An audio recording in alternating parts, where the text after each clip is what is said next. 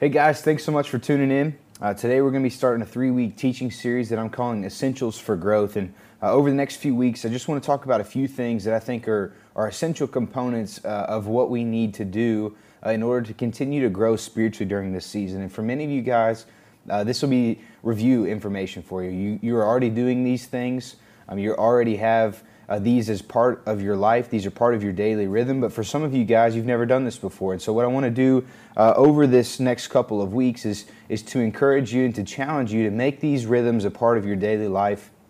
Again, these are things that I believe that are essential components for your growth uh, during this season. Um, these are going to be things we're going to talk about like Bible reading and Bible study, communing with God daily in prayer, building a community of people who are who are like-minded around Christ, who are going to challenge you and to encourage you, who are going to hold you accountable. Uh, we're going to talk about pursuing holiness, just like we do. Uh, it seems like every week. We're going to talk about guarding our minds, guarding our time, guarding our heart. All of these things to help us grow, because we know that we've been given a mission from King Jesus, uh, and our mission is to make disciples. That's what we read in Matthew chapter 28, verse 19 and 20. And just because the world has stopped, our mission hasn't. And so we know that there are people who still need to hear about Jesus. There are still people who need to be saved by him. There are people who need to know about his love, his grace, his mercy, his truth. And likewise for us, uh, we still need to be reminded of those things. We still need to grow in our knowledge of Christ. We still need to know him better. We still need His grace. We still need His peace, His truth, His love. So let's use this time wisely to accomplish the mission. Let's be diligent to grow in our personal intimacy with Christ. Let's grow in our knowledge of Him. And I want to encourage you to let your love for Him shape the way that you live. And let's be bold with the hope of the gospel. Our world desperately needs hope. Now, this is a verse that I continue to come back to in Hebrews chapter 10. It says, Let us hold fast to the confession of our hope without wavering, for he who promised is faithful. And I want to encourage you to cling tightly to Jesus. Set your hope on him, as the Apostle Paul talks about in 2 Corinthians. Rest in the faithfulness of God. He's made promises to us, he's going to keep those promises. Hold fast to the hope that we have in Christ. Grow in your relationship with Him during this time, but, but also use this time as a, a time to reach out to others. Invite them in, those who need the hope of Christ. This morning, what I want to do is to talk about the first essential of growth, uh, and it's this that we must learn to feed ourselves. One of the things that this virus has taught me so far is how dependent I am on others to feed me, uh, both in a spiritual sense but also in a physical sense. Uh, I depend on Kyoto to feed me. Uh, I get a chicken teriyaki with no onions, no mushrooms. I get them with extra vegetables, no rice, extra white sauce with a water, please. That's my order when I go in. I count on them to be there for me. I count on them to give uh, to give me food and to, for me to be able to buy food. And uh, with this virus, I can't go in and sit down anymore. I can still go pick it up, but the point is that I'm having to learn how to cook on my own. Uh, it's not something that I'm great at, but it's something that I'm, I'm learning to, to do.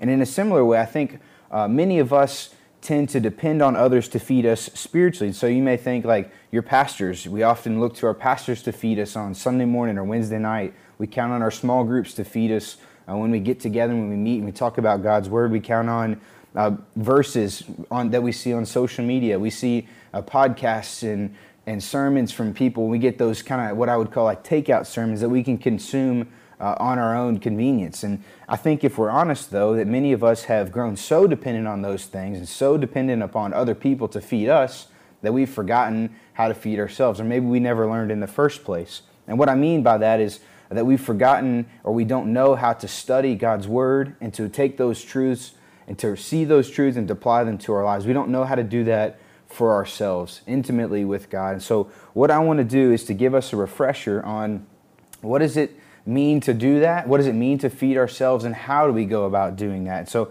I want to first say this um, that we know that the tool that God has given us for our sanctification, for making us holy, making us more like Christ, is His Word, is the Bible. 2 Timothy chapter 3 verse 16 says this that all scripture is God breathed and is profitable for teaching, reproof, correction, and for training in righteousness, that the man of God or the woman of God may be complete, equipped for every good work. And I really love uh, that phrase that it's God breathed. And literally translated in Greek, it's theopneustos. It's God breathed. And so we know that the God's word is God inspired. It's not something that we wrote, but it's something that He inspired us. And as as the biblical authors were prompted by God's Spirit that they wrote exactly what God had intended for them to write. And the other cool thing about the Bible is what we read in Hebrews chapter 4, verses 12 and 13. It says that the word is living and active, It's sharper than any two edged sword, piercing to the division of soul and spirit, of joint and marrow, discerning the thoughts and the intentions of the heart. And it says this in verse 13 that no creature is hidden from its sight, but all are naked and exposed to the eyes of him to whom we must give an account. So the things that we read in the Bible are not just stories and principles of times long ago that don't have any significance, that don't have any power. We can't just put it aside like a novel. It's something that's living and active. It's something that's come directly from God to us. And when we study the Bible, it does five things. And I want to give a shout out to Pastor David here. Um, he's done a really, really great job of writing some curriculum. Uh, there's a study called Holy Habits, one of our core equipped courses here at Living Hope. Uh, and when we get those uh, back online or when we get to be able to meet again, I would encourage you guys to sign up for Holy Habits. Um, it's a it's it's a personal spiritual disciplines class. It's going to teach you about some of these things. And some of the material uh, that I'm going to share with you this morning came from that. He also wrote uh, something that we're calling the disciples' life. It's a it's a study. Uh, it's a it's a lifestyle that we as followers of Christ are living. And so uh, if there's it's a discipleship tool that our church has, and if it's something that you've never been walked through before, but something you're you're desiring, uh, then I would love to talk to you about it. Any of our small group leaders or any of our college team, uh, college ministry staff would be happy to walk with you through those things. But I just want to say thank you to Pastor David for for getting all this this out here for us. Uh, but what the Bible does is it it works in five different ways. So the first thing is that it reveals our hearts. Uh, it kind of probes beneath the surface level of things, and it really gets down to to our heart intentions, where our heart is really at on things. And this is often the scariest part about reading the Bible. And many times people don't want to read the Bible because they're afraid of what it's going to tell them about themselves. But by God's grace, it also teaches us. And to sum up what God's Word teaches us, it teaches us everything that we need to know about life and about salvation. It teaches us about who God is and about His plans for the world. It teaches us about us, that He made us and that He loves us. But it also teaches us uh, that we're sinners, and that's what's gone wrong with the world. And because of our sin, we can't have a relationship with Him. But it also tells us the good news of the gospel that Christ has come, that He has died in our place, and that we can have eternal life. We can have forgiveness of sins and eternal life by grace through faith in Him alone. And it also tells us that He's coming back, and that's the hope that we have. God's Word reproves us. It shows us the areas of our hearts that aren't in line with uh, who Christ is and how we're supposed to live. It corrects us. It takes what we believe and it shapes what we believe. It helps us to, to stay away from error and false doctrine, but to, to know God truly. And then it also trains us. It prepares us to have the knowledge that is necessary, to have the character and the skill uh, that, that God calls us to have as His disciples. It helps us to live our lives in a way that honors Him and serves His mission. I once heard a pastor named H.B. Charles say that the will of God is to use the Word of God to make the children of God look like the Son of God. And I'll say that again that the will of God is to use the Word of God to make the children of God look like the Son of God. The goal of Bible reading is not just that we have more Bible knowledge, but it's that we might, on the other side of spending time in God's Word, we might look more like Christ. That's why we read the Bible. Second thing I wanted to remind you of is that you have the Holy Spirit who dwells within you. Remember what Ephesians chapter 1 verse 13 says. In him you also, when you heard the word of truth, the gospel of your salvation, and you believed in him, were sealed with the promised Holy Spirit. So when we're saved by grace through faith in Christ alone, we're sealed with the Holy Spirit. And what that means is that the same Spirit who seals our hearts is the same Spirit who worked in the hearts of the authors who wrote the Scripture. And in all of us, He's helping us to become more like Christ. Listen to what Jesus says about the work of the Holy Spirit. This is out of John chapter 16, verses 13 and 14. He says, When the Spirit of truth comes, He will guide you into all the truth. For he will not speak on his own authority, but whatever he hears, he will speak, and he will declare to you the things that are to come. He will glorify me, for he will take what is mine and he will declare it to you. And so, what we read here is that part of the work of the Holy Spirit is to guide us in the truth. He opens the, the eyes of our hearts, the spiritual eyes, to be able to see, and to know, and to discern uh, the, the truths that God has revealed in His Scripture. I know that sometimes opening your Bible to read the, to read the Bible is a, a somewhat uh, daunting task. It can seem overwhelming at times if you don't know where to start or you don't have much knowledge. But I want to encourage you to, to remind yourself that the Spirit of God dwells within you. And His job and what He's doing and He's working is to help you to be able to see and understand the truths of God's Word that He's already given to us. And He's there to help us apply those to our lives so we might look more like Christ. So, those are just two things that I want to uh, just encourage you to remember I mean, what I want to do the rest of our time is to spend it looking at how we study the Bible. Um, there's lots of different approaches to this, and if you have an approach already, keep going with it. Do it faithfully. Work hard at it. But if you don't have something, or if maybe you're looking for something to maybe uh, to add to your study, or maybe you want to get more out of your time studying God's Word, then I would en- encourage you to maybe try this. This is called the REAP method. Now, this has been a, a method that's been very helpful in my life, and one that I wanted to share with you today in hopes that it would help uh, your life as well. And so it's called the REAP method, and each, each of the letters stand for something. So R stands for reading God's Word carefully. E stands for exploring God's Word truthfully. A stands for applying God's Word submissively. And P stands for praying God's Word joyfully. And within each of those sections, there's some questions uh, that kind of go with it that might prompt you uh, to gain more understanding. So I want to teach you this method, and then I want to give you a couple of passages for you to try at home so that way when we get together in our groups on Wednesday we can talk about what we're learning and what we're seeing and then you guys can can sharpen each other as you're as you're seeking to follow Christ more faithfully by studying his word. So the first thing is uh, our reading God's word carefully. And the first thing that we do anytime we come to study God's word is we pray. We pray for two reasons. One, uh, because we're asking God to give us understanding. We know that the things that we're reading are spiritual in nature, and we need God's help in discerning those things. Secondly, because it helps us to center our hearts.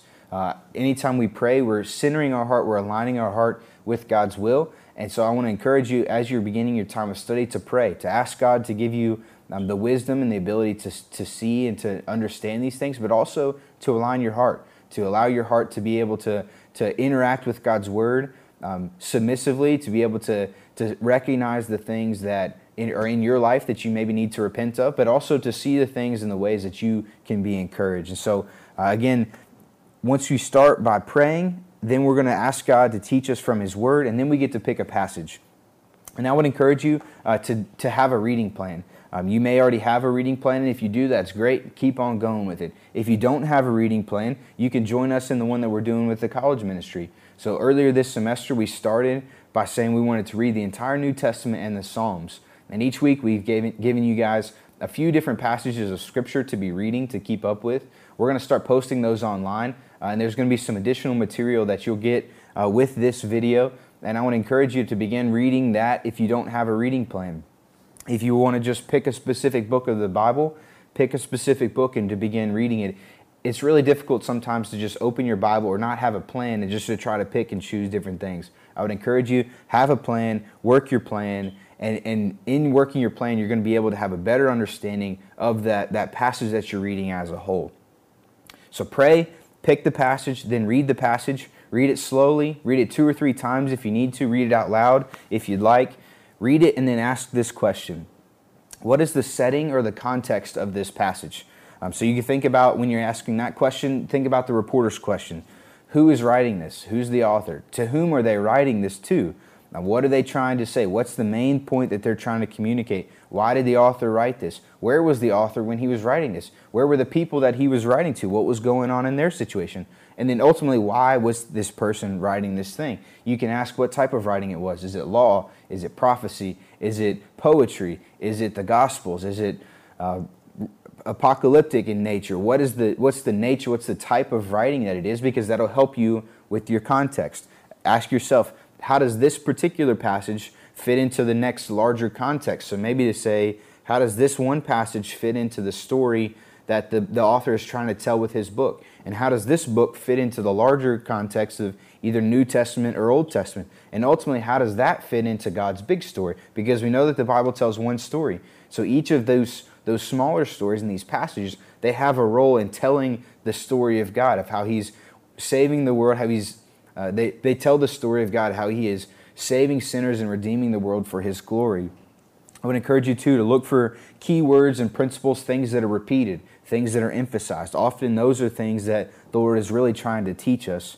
And again, that's not an exhaustive list of questions, but that may be a good place for you to start. Um, and what we're doing with this first question, asking what the setting or the context is, is we're trying to build a framework. We're trying to build a framework for us to understand what God is teaching us in His Word. And so it's really, really, really important. And I, I don't know if I can encourage you in this strongly enough to make sure that you do the hard work of rightly interpreting the context. Because if you understand the context wrongly, then we're not going to be able to apply the truth to our lives rightly. And so I want to encourage you, make sure that you have the right context in mind so that way you're not making any sort of errors in applying it to your life. So build the framework there, and once you've done that, then we can move on to the second part of this, which is E, exploring God's Word truthfully. And as we begin to explore God's Word truthfully, we can ask ourselves four questions. So the first question is this What does this passage reveal about God? So, what we know about God is that He is Father, Son, and Spirit. He is one God and three persons who are co equal and co eternal. But each of those persons have a distinct role and they have a distinct function. So, ask, what am I learning? What is this passage teaching me about who God is? Is it teaching me about the Father, the Son, and the Spirit? Is it teaching me about the Godhead as a whole? What about His character? What about His purposes, His plans? What's He commanding me to do? What does He desire from my life? How does that passage stir gratitude? How does it stir awe? What are the affections that it's stirring in your heart towards God? Is it causing you to have a, a reverent fear of God? Or is it causing you to praise Him or to have delight in Him? And then the last one you could ask is Is this challenging any of the beliefs that I have about God already? I think many of us may sometimes unintentionally have uh, wrong beliefs about who God is and the way that He works and the way He operates. And so maybe when we come to Scripture, we're confronted with truth from God's Word that shapes the way that we think about who God is and how He works, and we need to correct something in our own lives. The second question, uh, I'm sorry, the third question is what does this passage reveal about humanity?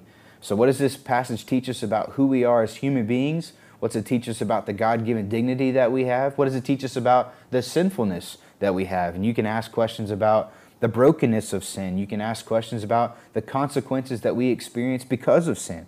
You know, they could be individual consequences or they could be societal consequences. They could be emotional or they could be physical, spiritual. Ask yourself, what's the consequence of sin that I'm seeing in this passage? And then again, you can ask yourself, is there any belief about humanity that I need to correct? Maybe it's about the way I perceive myself, or maybe it's about the way that I perceive others.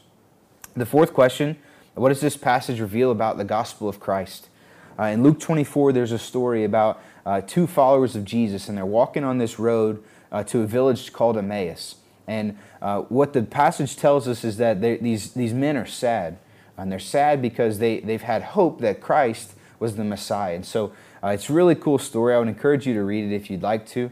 Uh, but Jesus shows up on this road and he prevents the, those two followers be, from being able to see who he is. And he, he engages with them in a conversation. And uh, he basically says, Why are you guys so sad? And they said, Have you not heard?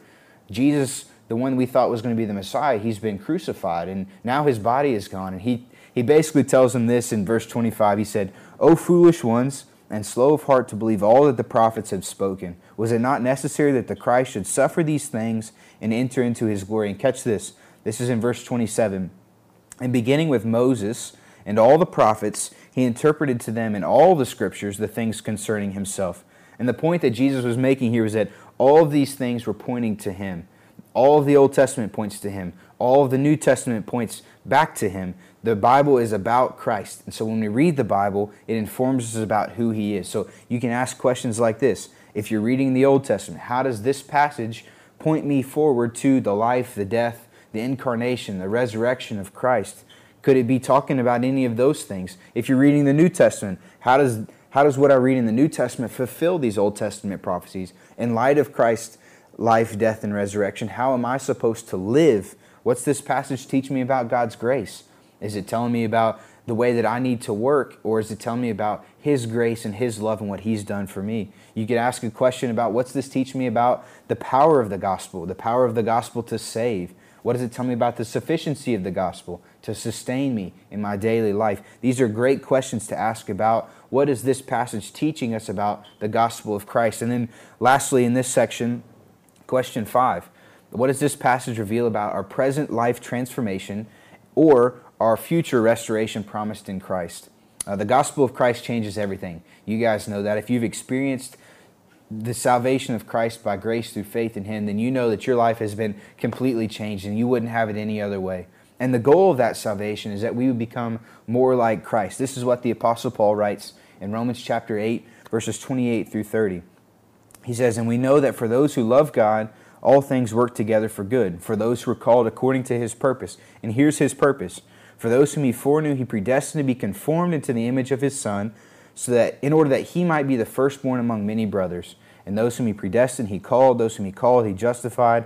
And those whom he justified, he also glorified. So, again, what we see here in this passage is that the goal of our salvation, just like the goal of reading the Bible, is that we would be more like Christ. That our thoughts, our desires, our actions, think about it, our head, our hearts, and our hands, that they would be more like Christ. God is restoring us into his image. That's the life transformation that we're talking about. And one day that's going to be complete when we see Christ face to face. And that's the, that's the hope that we look forward to, to see him face to face and be with him forever.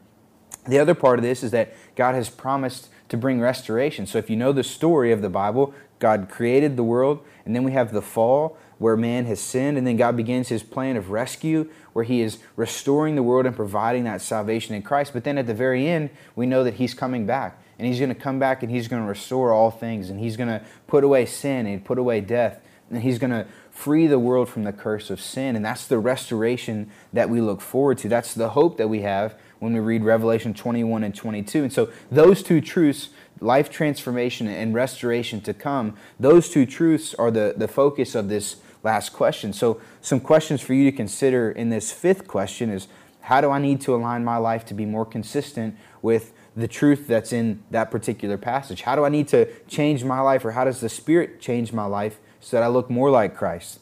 And then how does that life change impact me personally? How does it impact me as an individual? How does it impact my family? How does it impact my, my house that I'm living in with my friends? How does it impact my workplace? How does it impact my school, my community, my church? All of those things. How does this have an impact on the world? And then the last part of this is what aspects of God's promised restoration of heaven and earth are described here. So how does the how does the hope of a restored earth and a restored eh, how does the hope of a restored new heaven and new earth affect the way that I'm living my life today? And, and I would encourage you one more thing um, as you're exploring God's word truthfully to make sure that you understand what the meaning of the passage is. Um, I've heard people say that what is main is what is plain. That's, there's only one meaning for a passage that you're reading. And I think that that's really important for us to know. There's only one meaning, there's one truth in that passage. There are many ways that we can apply those truths, but there is one truth in the passage. And so I would encourage you to avoid asking questions like, What does this passage mean to me? It's not necessarily about what it means to you, it's what the passage means. God has given us His truth. We can ask the question about how do I apply this truth to me, but what the passage means to me should be the exact same as the, what the passage means to you. There's one truth. We make sure that we get that one truth right, and then we do the work of applying that word to our lives submissively. And that's the third part of this. That's the A. So apply God's word submissively. And I want to encourage you again to remember that Bible study is more than just Bible knowledge. We're not just studying the Bible so that we have more knowledge in our heads. To be honest, I think many of us have more knowledge than what's necessary. What we're really trying to get at is we want to live these truths. We don't want the, the things that we're reading in the Bible just to be known, but we want them to be known, and then we want them to shape the way that we feel and to shape the way that we that we process things, but then also to, to push us to live that out with our lives obediently. To know Jesus is to love Jesus, and to love Jesus is to obey Jesus. You guys have heard that a lot. Don't settle for just knowing Jesus. Allow what you know about him to stir those affections, and then allow that love for him to flow out of you in obedience to his mission by caring for the world, by making disciples, by loving your neighbors, by loving him. And a simple question to ask yourself when applying a passage is a question like this How does this passage shape my life as a disciple? If you remember what we talked about at the beginning with God's Word, and it does five things, these are the same five things that we're asking ourselves now. What does this passage reveal about me? What does this teach me? What does this passage do to rebuke me? How does this passage correct me? And what does this passage train me to do? And then the last question that goes with that is who can I share this with? Again, we know that our mission is to make disciples. Uh, the buck doesn't stop with us. It shouldn't just come to us and then rest with us, but it should come as it comes to us. It flows from us to other people. God's word pours into our lives, and then we pour into other people's lives by showing them God's word. And so I want to encourage you to make sure that what you're learning in God's word, you're sharing with each other. Uh, that's what we see in Proverbs 27 17 about how we sharpen one, one another. We're, we're sharing the truth of God's word with each other, we're encouraging one another, we're challenging each other, and we're holding each other accountable. And after you've read God's word carefully, you've explored God's word truthfully, and you've applied God's word submissively, then you can move on to the last part, which is um, to P, to pray God's word joyfully. Prayer is the way that we respond to God based on what He's taught us in His Word. And you could format your prayer something like this You know, praise God for who He is. Uh, he is worthy of all of our praise. He is worthy of any ounce of adoration that we have. And so just simply praise Him for being who He is. Praise Him for giving us His Word, for allowing us to have a relationship with Him. And then move on to thanks. You can thank Him for what He's done, for what He's taught you. You can thank Him for how He's shaping you to be more like Christ. And then you can ask Him. Ask Him to continue to do that work. Ask Him to, to make you more like Christ. Ask Him to help you see those areas in your heart and those areas in your beliefs that you need to change. Ask Him to give you those opportunities for you to be able to share the truth that you're learning with other people. And again, um, none of this is gospel. This is not a, the only way that you can study the Bible. This is just a way that I have found to be very helpful in my own personal life. And I wanted to share with you in hopes that it might serve you well too. But I can't stress the importance enough of feeding yourselves from God's Word. Yes, utilize those tools that we have. You know, thank God for the technology that allows us to even be able to communicate like this. You know, you can watch your favorite pastor, you can listen to messages and podcasts, and we can share scripture uh, over social media and things. But don't let that be your only source of, of truth from God's Word. Learn how to feed yourself from God's Word. Don't depend on those things. Use those as supplements in order to, to help you to continue to grow. If you're watching with us this morning during the Zoom meeting, I want to encourage you to read um, Psalm chapter 46. That's the one uh, that we're going to study this morning and, and, this afternoon. If you would like to, uh, to use the six questions in the REAP method to study today, then I would encourage you to do Psalm 46. Um, over the next two days, I want to count and I want to challenge you to read John chapter 11, verse 1 through 44. That's the story of, of Jesus and Lazarus. And then I would also encourage you to read Exodus chapter 12, verses 1 through 28. That's the story of the Passover. And I want to encourage you guys and challenge you to make sure that you read those so that way when we get together with our groups on Wednesday, we can talk about what we're learning. We can talk about, you know, some maybe some good questions that we asked or maybe some things that we saw and we can mutually sharpen one another. One of the things that our college ministry team has been talking about over the last couple of days and we've been thinking about and processing is just uh, how much we miss gathering with you guys. We miss seeing you in person. We miss meeting as a church family, and we miss meeting as a college ministry. Um, and, and I don't know if you're in that same boat or not, but I just want to encourage if you are in that spot uh, to know that that's, that's good. That's okay. It's okay for you to miss that sense of face to face community. It's okay for you to miss being a part of the church. What that tells you is that you love this place and you love the people that are here. And even though we can't be together, there's still a there's still a desire in your heart to gather with the body of Christ. And and if that's where you are, then then that is that's the perfect place to be. And and I want to encourage you too, just to know that that's okay. To know that it's okay to, to long for those things, to long to be with people, uh, but also it, it creates a longing in us for that in the future. And there's a desire for us to come together. There's a desire for us to spend time with one another. And in this season when we can't meet face to face, that's even a bigger reason for why we need a sense of community. And that's what we're going to talk about next week is even though we can't be together, how can we still build a community online of, of ways that we can encourage each other and we can still be a part of each other's lives even when we're not face to face? And so we'll be talking about that some more next week. I hope that you'll come back uh, and check in with us again. Uh, we love you guys. We're praying for you. We miss you. Uh, and Lord willing, we hope to see you pretty soon.